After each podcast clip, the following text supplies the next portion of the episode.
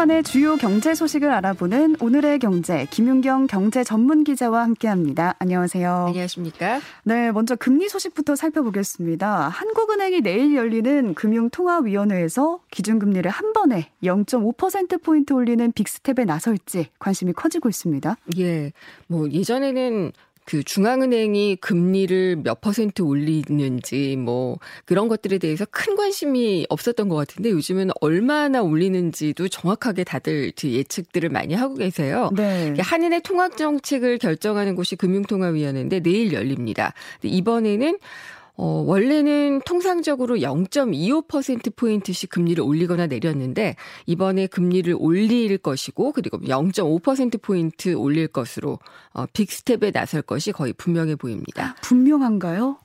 어, 예, 뭐, 물론 이제. 안에 그 가능성도 있겠지만. 결과를 봐야지 되겠지만은, 4월, 5월에도 이제 금리를 올렸는데요.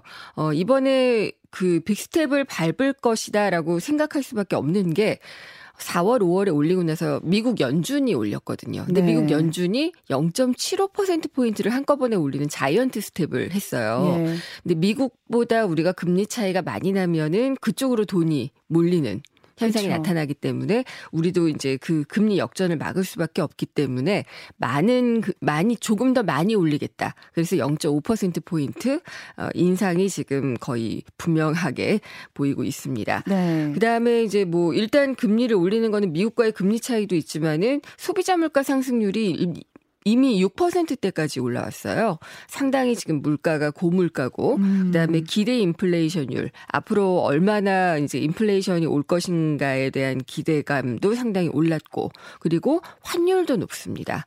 이런 것들을 다 잡아야 된다는 절박감이 어, 있는 겁니다. 네. 물가 상승률 자체도 문제인데 이제 인플레이션에 대한 기대 심리가 갈수록 커지게 되면은 경제 주체들이 이제 아 물가가 오르니까 상품 가격 올려야겠다. 서비스 가격 올려 올려야겠다 이렇게 나서게 되고 이게 또 물가 상승을 부추길 가능성이 음. 있습니다.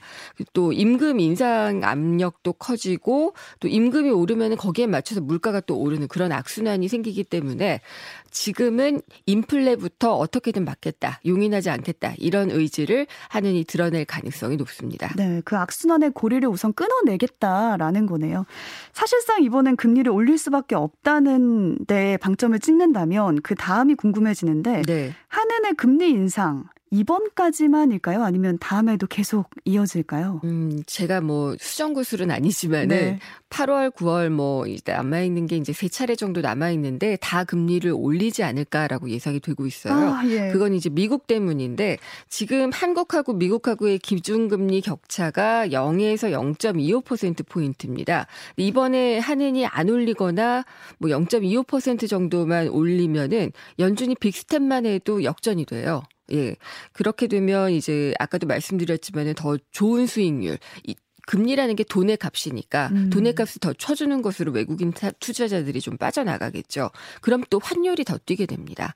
그래서 어 이 물가도 그렇고 환율도 그렇고 미국도 그렇고 미국이 공격적으로 움직이게 되면은 한은이 일단 big step 그 다음에 하반기에도 어 baby step이라도 꾸준하게 음. 좀 금리를 올릴 가능성이 높다라고 이제 분석이 되고 있습니다. 네. 그 계속해서 금리가 오른다는 얘기를 듣자마자 딱 생각이 나는 건 아무래도 대출 이자예요. 어, 네, 그럼요.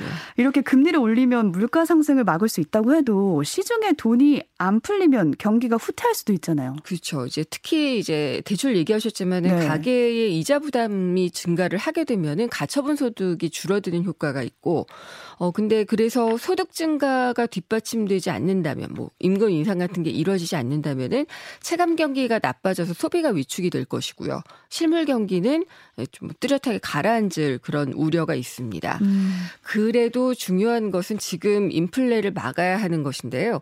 어, 미국이 1970년대에 지금 우리와 비슷한 상황, 뭐 자신들도 지금 비슷한 상황에 처해 있기는 한데 당시 연준 의장인 폴 볼커가 고금리 정책을 펴서 인플레부터 잡았습니다. 네. 단기적으로는 침체가 와서 당시 카터 대통령은 재선에 성공할 수는 없었지만은 이후에 성공적으로 물가가 이제 잡혔거든요. 그게 그 후 20년 동안의 어 미국 경제의 장기적인 안정적인 성장을 가져왔다라고 음. 다 평가를 받고 있기 때문에 인플레를 잡는 것은 지금 그 그때 처럼 꼭 필요하다.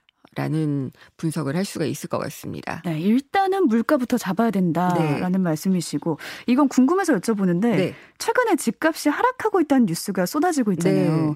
그동안은 금리를 올려서 집값 거품을 잡아야 된다라고 했는데 지금 집값이 떨어지고 있으니까 네.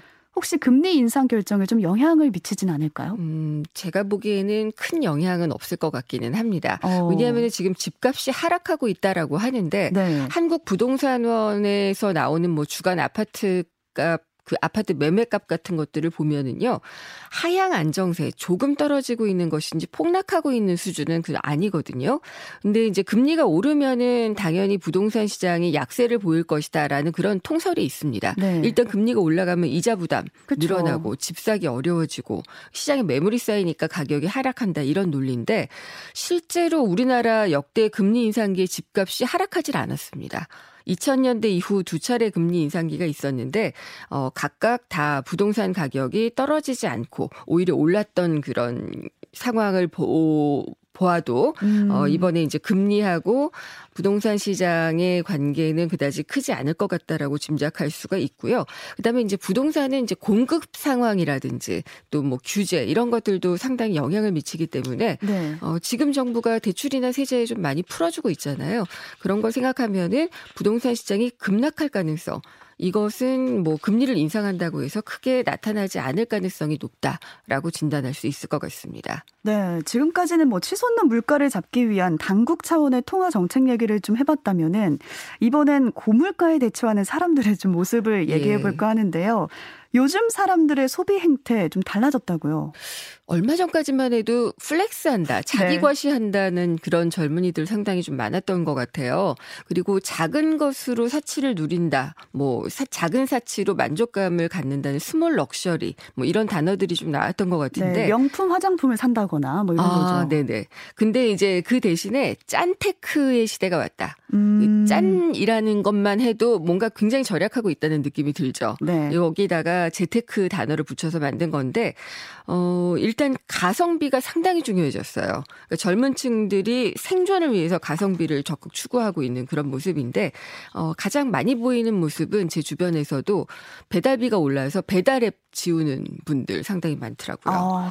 그다음에 이 편의점이 짠테크의 성지로 꼽히고 있습니다. 편의점이요? 예. 그러니까 편의점에서 저렴하게 구입할 수 있는 물건들이 많아서인데 특히 구독 서비스가 등장을 한 게 좀좀 눈길을 끌더라고요. 네. 구독료를 내면은 그러니까 월에서 한 2천에서 4천 정도를 내면은 어, 자주 이용하는 물품 같은 것들을 싸게 살 수가 있고요. 그다음에 유통기한이 임박한 상품을 대형마트처럼 편의점에서도 마감 세일을 하는 그런 곳들이 많다고 해요. 그래서 편의점 업체의 매출이 또 늘어나고 있는 그런 추세라고 합니다. 네. 그러니까 물가가 참 우리 생활 모습을 많이 바꿔놨는데 결국 이런 물가 상승했을 때 가장 먼저 영향을 받는 건 힘든 사람들일 테니까요. 하루빨리 네. 물가가 안정을 찾았으면 좋겠습니다. 여기까지 오늘의 경제 김윤경 기자와 함께 했 습니다. 고맙습니다. 감사합니다.